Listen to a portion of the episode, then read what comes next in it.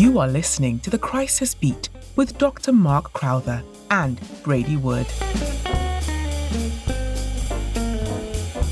Hi, welcome to the Crisis Beat. It's episode 13. Uh, today for us, it's December 22nd, 2023. My name is Brady Wood. I'm a business owner and public relations professional. I'm here with my esteemed co host, Dr. Mark Crowther, who in his other life is chair of medicine at McMaster University. Um, this episode, we're going to be talking about Harvard, MIT, and Pennsylvania State going before Congress. Their presidents presented before um, a Congress committee, and they had trouble saying clearly that calling for the elimination of the Jewish race was harassment on campus. So that had a lot of uh, repercussions. So Mark will get into that, but we typically go through some other um, details from past episodes. Also wanted to say it's our holiday episode, so we're recording this just before Christmas. We hope to get it out just after Christmas, but uh, happy holidays, everybody. Mark, how are you? Yeah, I'm great, Brady. Thanks very much. And uh, another year draws to a close. Lots of stuff going on. Uh, certainly a year of crisis management. Uh, could not have been a more complicated year for many different reasons. There's always the potential for next year to be even more complicated. So, not d- dismissing that possibility, but certainly a good year to sit back and figure out how you should be managing crises because there have been a lot and some real winners. One of the winners I think that we haven't talked about at all. Um, I don't think we've even touched on this, but is in my book would be the the uh, cover person for crisis management is the president of the Ukraine. Now, there's somebody who actually knows how to handle an existential crisis very, very smoothly. Uh, I don't know if you've given any thoughts to that, Brady, but what do you think about Zelensky and his crisis management skills? Well, I mean, I, th- I, think he has proven to be a remarkable communicator. I mean, some of this does feel uh, like a lot of good stagecraft too. You know, I think that um, I read one analysis that uh, his sort of army fatigue style outfit is actually highly curated, like high end brands, et cetera. So I think he's kind of been masterful at, uh, at establishing himself. I don't know if it qualifies as crisis communications in the sense that the state is under threat, but it is like a crisis because the state has to bolster its reputation internationally to get support. That seems to be his primary objective is to maintain the support of effectively uh, NATO and the states, um, especially for for equipment and uh, diplomatic powers at the UN to sort of try to slow um, Russia's sort of grueling approach into the Ukraine. But no, I, I think he's remarkable.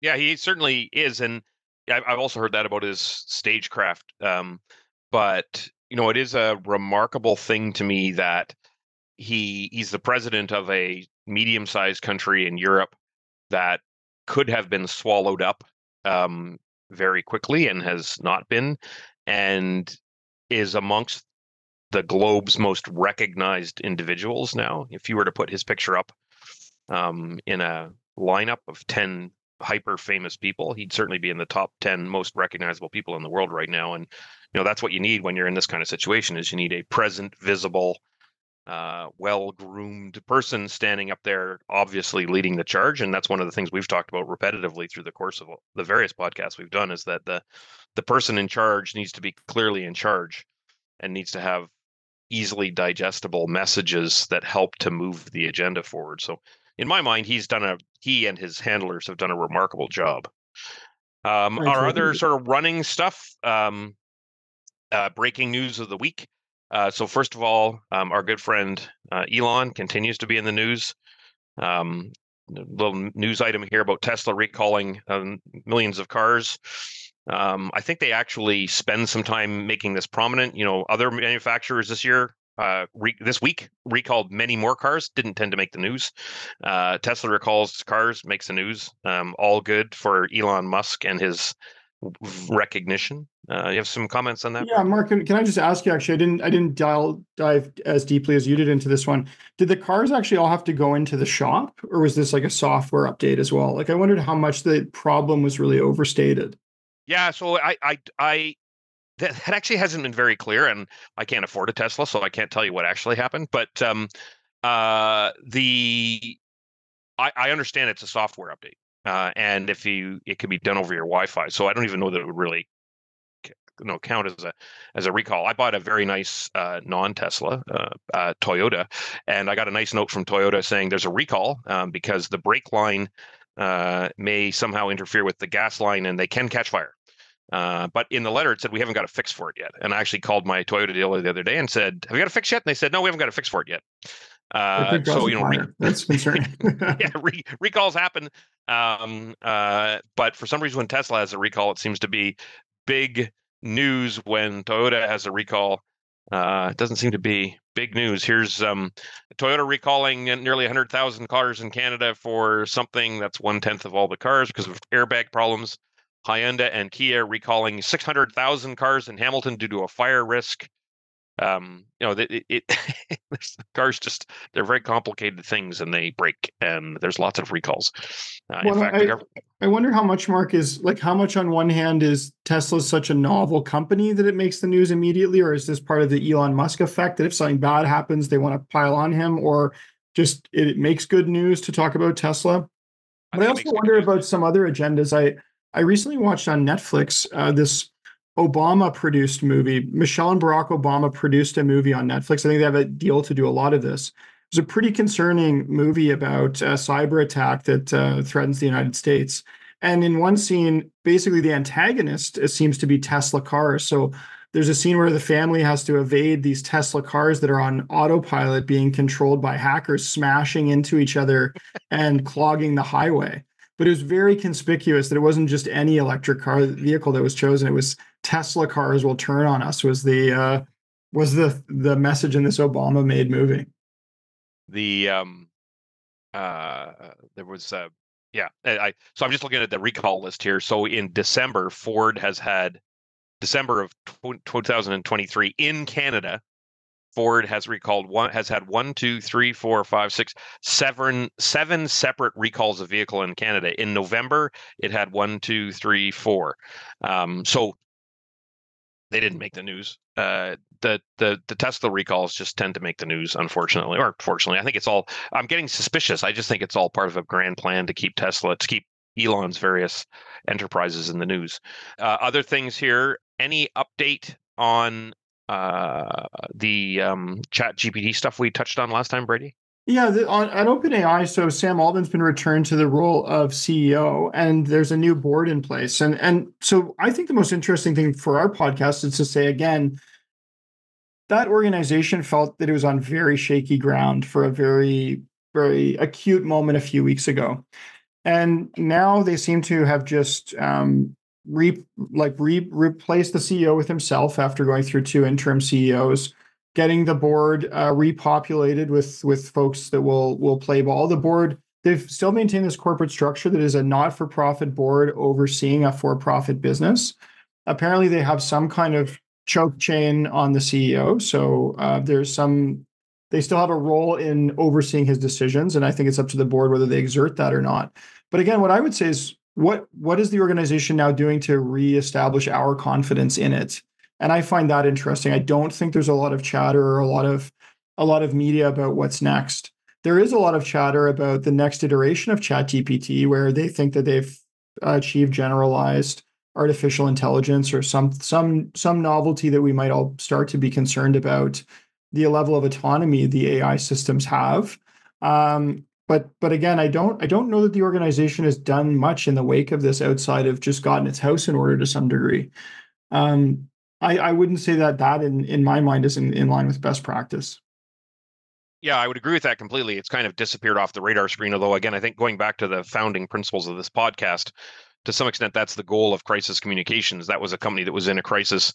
I suspect that in addition to hiring, uh, to getting a new board, uh, replacing some of their key people, I bet you they also brought in a highly, highly skilled communications consultant to say to them, people, here's how you get yourself back in the news with a positive sense and out of the news in a negative sense because the rapidity with which this disappeared from the news suggests to me that they've hired somebody like you brady to come in and get them under control um, because when people disappear from the news that quickly on a issue that is as high couldn't be higher profile i always sense there's a professional behind it right yep that, that could very well be it got quiet quite fast and those as we mentioned in our previous episode, those board members disappeared very quickly and quietly.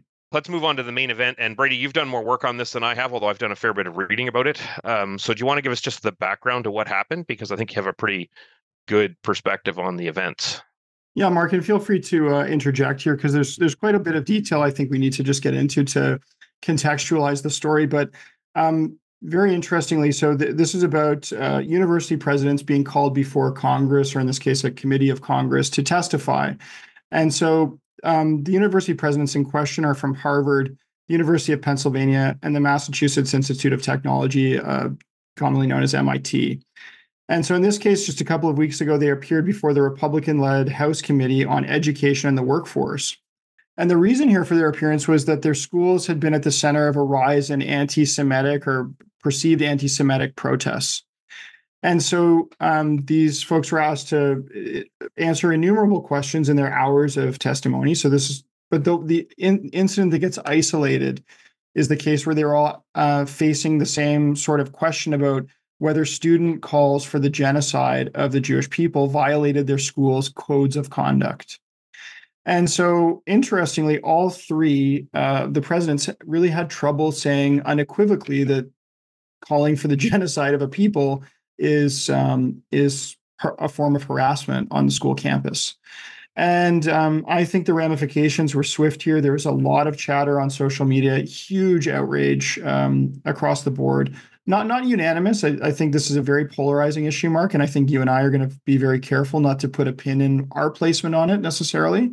Um, but uh, the the results were were interesting. So I, I, think the one thing that did happen is um, on the one side, uh, Liz Magill, the University of Pennsylvania, she resigned in the wake of the controversy. Um, so, you know, it, it seemed to, um, you know, people seem to associate that with the allowance of, or the perceived allowance of morally reprehensible behavior. Um, and so I think, uh, you know, some people have even gone so far as to say all of this testimony was like a turning point in addressing the the systemic tolerance of American anti-Semitism, which I think is a fairly bold statement. On, on, the other side, we had Claudine Gay, and we'll get into her a little bit more afterward. But um, Claudine Gay was uh, she did actually end up posting a public apology for for equivocating and for not being clear about uh, the the reprehensibleness of uh, statements to um, and the any any race of people. So again, this issue brought um, this issue of these folks before Congress brought attention to that issue of anti-Semitism. And maybe we should talk a little bit more about some other dimensions affecting Claudine Gay, because Harvard seems to be the university that is stuck in the press in spite of their university president's apology and their board's decision not to have the president at this time step down. And there are more calls uh, coming. So um, we've talked about the hearing and um, what seems to be a misstep by those presidents. Secondly, uh, Claudine Gay is simultaneously fo- um, facing uh, claims of plagiarism. And so there's been an investigation, um, and this investigation now continues. So again, there are more, uh, more. Um, basically, there have been several incidents in her papers and in her PhD thesis where she's verbatim quoted books by other authors and not attributed those quotes. And so, again, there's an investigation into her academic work and an, an independent review. And the review uh, conducted by the Harvard Corporation found inadequate citations in some instances, but concluded there was no violation of research misconduct standards. And so, as a result, uh, so this is as of just last week, she'll make corrections to two scholarly, scholarly articles published in 2001 and 2017. What I find interesting here, Mark, and maybe we'll pause here. Um, actually, I'll, I'll just note also. So then there's continued calls for resignation and scrutiny, and some billionaire donors uh, have also withdrawn funding to Harvard's uh, advancement office as a result of this. So her her leadership's under incredible pressure, both because of the Israeli-Hamas war and what seems to be uh, potentially a metastasizing um, issue related to to plagiarism. But the one thing I would also say, Mark, you know more about this than I do, in my opinion. But I, it strikes me like my knowledge of what it was like, even as an undergraduate or graduate student, is quotations had to be like your your notations and citations have have to be bulletproof, or it is a form of plagiarism. I can't imagine, and and I did see some of the examples here where Claudine Gay, Gay's um, um, publications included uh, complete paragraphs from from other authors uncited uh, or complete sentences. Is, is, that or is that not a form of plagiarism in your mind? That for sure is, and and the um, uh, this happens. So I would say that 20 years ago, when the first of these events happened, the rules were a little more relaxed, um, uh, and they've become more strenuous since then. But the real thing that's happened uh, is not changing standards; it's ease of what I would call ease of invigilation, meaning it's become a lot easier to identify this because in the past you'd have to read document one and remember document two and be able to compare the two whereas that's something that um, uh, uh, google is extremely uh, effective at. And so it has brought plagiarism as a form of academic misconduct to the fore um, because it's so easy to detect now. Probably the most um, famous example of this in canada uh, was uh, a couple of years ago uh, the dean of the University of Alberta, and we'll post this link in the uh, in the notes. Um, resigned because he gave a convocation speech, and basically it was word for word, or large chunks of it were lifted um, from uh, Atul Gawande's talk at Stanford in 2010. And there was a quote which I don't know that I can find, but it was actually really funny because one of the students said that he was one word ahead of the dean for the entire speech because he'd he'd memorized Atul Gawande's speech and actually was able to predict what was coming next.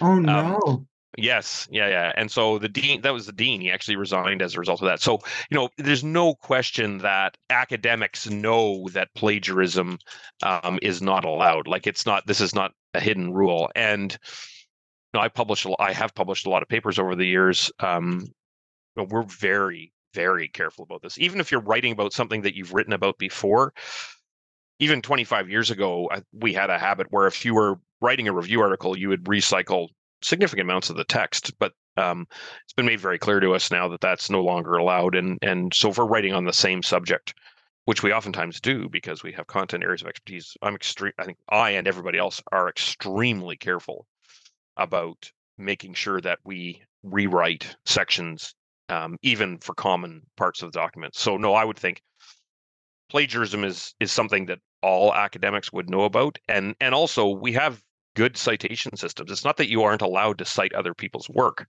you just need to cite other people's work, and it's that simple. Yeah. I will say, Brady, that in, in talking about this event, um, you know, our focus on the podcast is crisis management, not political statements. And as you said, uh, I hope the listeners don't feel that we are on one side or other of this dispute. Uh, insofar as we don't want our personal perspectives about the dispute to come into play, we just want to comment on how this went down and how it was handled and how we think it could have been handled better. Um, and that's that's really important so that we don't start getting a lot of hate mail about our political positions. But you know, I think there's some really obvious critical communication issues that arose as a result of this, and these are things, as you said, that uh, anybody who's running a business who's getting into these kind of issues, like you've got to stick to these principles. I think if you were to go through all the podcasts we've done, the common theme throughout all of them has been this is a science, not an art. Meaning, you know, the response to critical situations should be pre-prepared. It should follow a plan. It should involve a set series of steps and the outcome is almost always predictable and this did not go according to plan. So it's probably worth just going on a little bit more what happened, Brady. And you've talked a bit, a lot about the fallout, but what you know, wh- where are we now with this whole issue? Yeah, I, can say a little bit. So it's interesting. So the apology that uh, Claudine Gay made was in the Harvard Crimson. So also, I would say, interestingly, this kind of um, reputation prepare repair work may not also be part of a broader plan. She was interviewed by effectively the school paper, and what she did say is, I am sorry. And she said that words matter. She said that when words amplify distress and pain, I don't know how you could feel anything but regret. So it's the and that, that apology from the Harvard Crimson was then published in the New York Times and reported on by CNN, et cetera um, and Fox News and the New York Post, like all, all sides sort of reported that she had apologized. But it's not clear that this was part of um, part of a campaign of apology and and reputation repair necessarily. And so it is it is worth mentioning. You know, the full hearing was was nearly six hours, and so what what she said in the hearing was so um, there was um, there was a um, a representative named Elise Stefanik, and she said, "At Harvard, does calling for the genocide of Jews violate Harvard's rules of bullying and harassment?" And and Claudine Gay responded, "It can be depending on the context." And then she was pressed further, and um, so the answer is yes. Calling for the genocide of the Jews violates Harvard Code of Conduct, correct? And then Gay said, again, it depends on the context. And then Stefanik, obviously, uh, this is a very highly politicized environment. She said it does not depend on context. The answer is yes, and this is why you should resign. These are unacceptable answers across the board. But I think I think what was interesting was in her response is this kind of equivocation. And I think Mark, that's maybe another important point. Is I think a lot of politicians and public officials fail when they get caught in in a bit of a sticky wicket, to use an East Coaster term. But when you get in a sticky situation or you're not sure how to answer, I, I think it's better to try to even defer a question. But on something like this, equivocating is what caused the problem. And Mark, I didn't know if you wanted to mention here, you know, the difference. In, I think you you you and I've talked about a little bit that these folks got caught up between the moral and the legal side of this. So there might be a legal definition somewhere about about uh, freedom of speech on campus where the hairs could be split on this issue. But I think with this moral dim- dimension, I think that balancing of legal and moral um, is potentially, if I was being generous to these presidents, where they got uh, where they got themselves in this st- sticky business.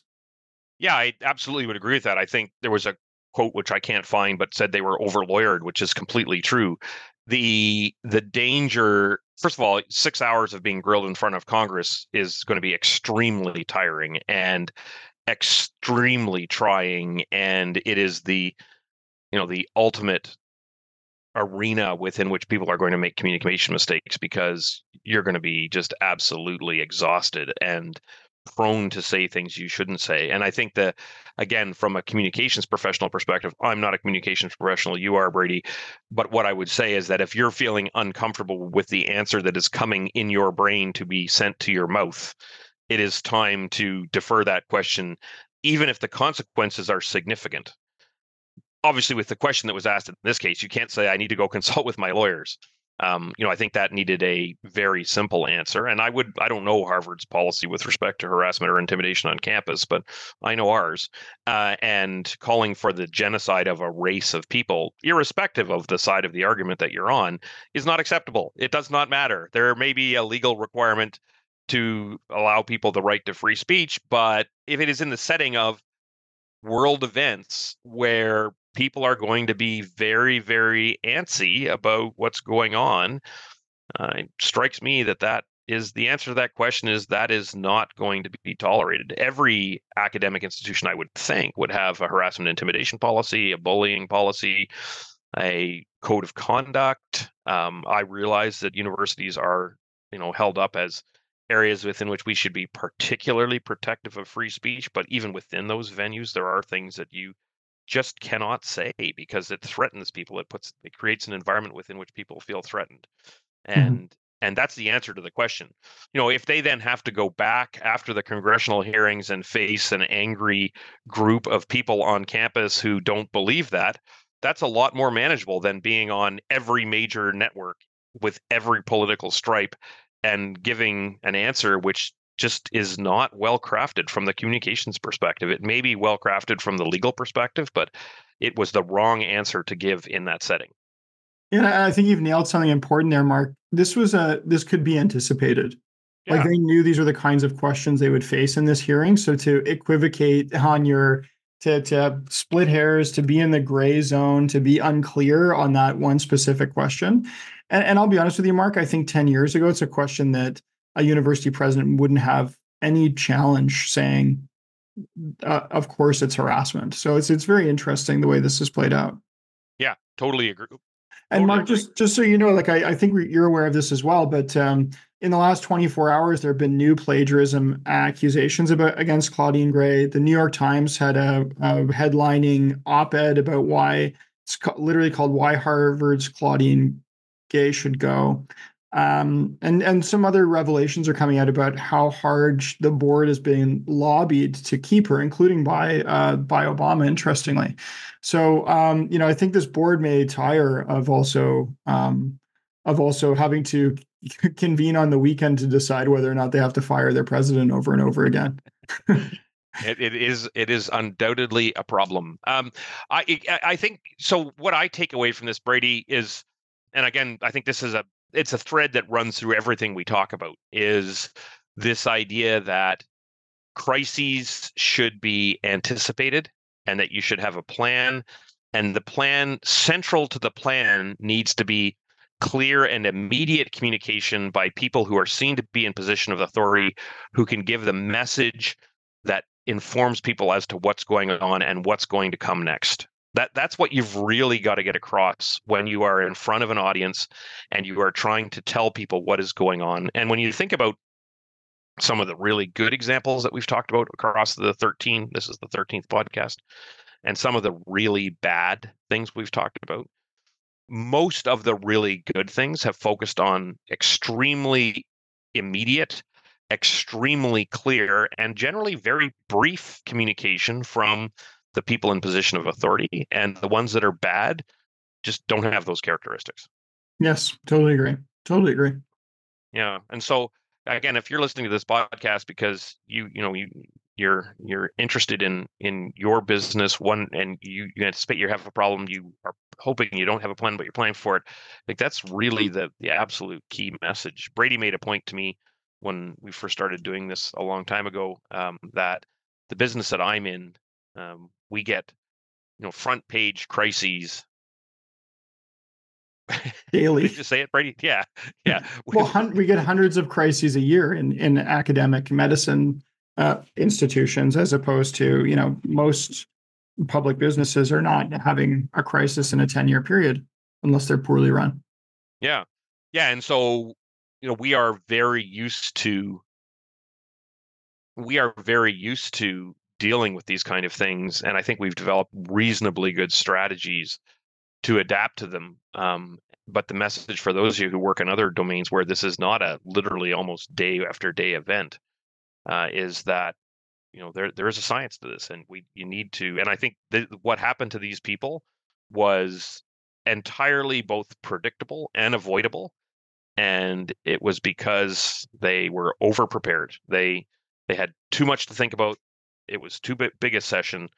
They should have had better coaching, uh, and they should have had um, people who knew who if if they can't predict the flashback they should have people around them who can predict the flashback. Because I think the flashback here was completely appropriate. This was not going to turn out well unless they did a really good job. No, and again, we're not we're not taking a political stance, Mark, but I think that I can't imagine a context where it would not be against a university's code of conduct to call for the genocide of a people. Yeah. Like I, don't, I can't I just cannot imagine any scenario where that that anyone would be okay with that being okay if it was okay somewhere in the university's code of conduct, um, let's change it because that doesn't sound like the world we're supposed to be living in. Yeah, I would agree with that completely. So, Mark, um, um, we've we've often had a word of the day. Um, the only thing I think that might have been peculiar to listeners, this is a novel since our last podcast. I've said equivocate too many times, so maybe I'll slap myself on the wrist. But also, we could make that the the word of the day. Not yeah, I like the word. I also like the word invigilate. I, I, um. Oh yeah, that's, that's a, a, great word. That's a favorite of mine as well. Uh, yeah, we, we should we should definitely have a word of the day. Did we uh, did we get invigilate into the podcast too? You, we did. You, we you, we I was I try to get invigilate into everything I do because it gives me a little bit of a challenge to use the word invigilate. There's words I never use and words that I try to get into most conversations, and invigilate's one I try to use as much as I can because I like it. All right. Well, we'll ask we'll ask listeners to either to write in and vote on equivocate or invigilate. You can find us at thecrisisbeat.com. We'll we'll post a vote there, or you can email us.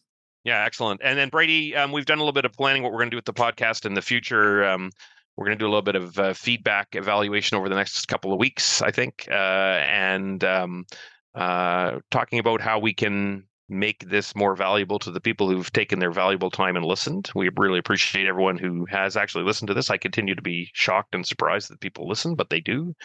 I actually had someone come up the other day and said that they had been listening intently to them, which to me is a Mark, surprise. of course, of course, they're listening. I don't, I don't, I don't think we should be too hard on ourselves. Why wouldn't they? and uh, but also we'd like to you know i think one of the things we've been aiming to do is to help people who find themselves in a situation that they are having trouble navigating is how they navigate it we're going to spend a little bit more time over the next probably six months figuring out how we can provide some specific support to people who find themselves in these kind of situations because it it now that we're basically a year into this it, it continues to shock and amaze me how these events which are completely predictable um, are seem to be catching people by surprise every single day. Mark, we've seen really remarkable examples of some of the top companies and institutions in the Western world. Today, we're talking about Harvard University fumbling the ball. And, yeah. and to this date, I would say they don't actually have a clear and comprehensive communications plan to rebuff the concerns and criticisms. Like they only answered this by saying sorry in their own newspaper. It's it's shocking to me, to be honest. Yeah, it's it's shocking to me. And and here's the uh, the New York Times December 21st headline why Claudine Gay should go. Yes, that's that's the the exact uh, op-ed that I was I was talking about. Yeah, this is today like today's paper. John McWhorter, who's a very famous columnist. The mm-hmm. first sentence of this op-ed is Harvard's president Claudine Gay should resign. I, I do see Harvard here doing a few things on online. Like Harvard posted a statement on December 12th from former presidents of Harvard University supporting her. So five former presidents wrote in support of her. But again, I don't don't know that that really covers it. You know. Anyway, Brady, we should wrap it up. The people yes. want to get on okay, Mark, lives. Happy um, holidays yeah, happy holidays to you too. I'm sure we'll be touching base. Uh, we'll get to the next of these up and going in a couple weeks. Uh, I like the new pace that we've got going. I think that's useful, and we'll just have to see how it goes. So thanks very much, everyone. Happy holidays belatedly, because you'll be listening to this after the holidays. And uh, we look forward to seeing what we can uh, bring to your attention next year, and hopefully help you to attend to those unfortunate things that you, your business, or your your colleagues find yourselves in. Thank you, Mark. All right. Talk to you next time, everyone. Bye bye. Talk to you. Thanks.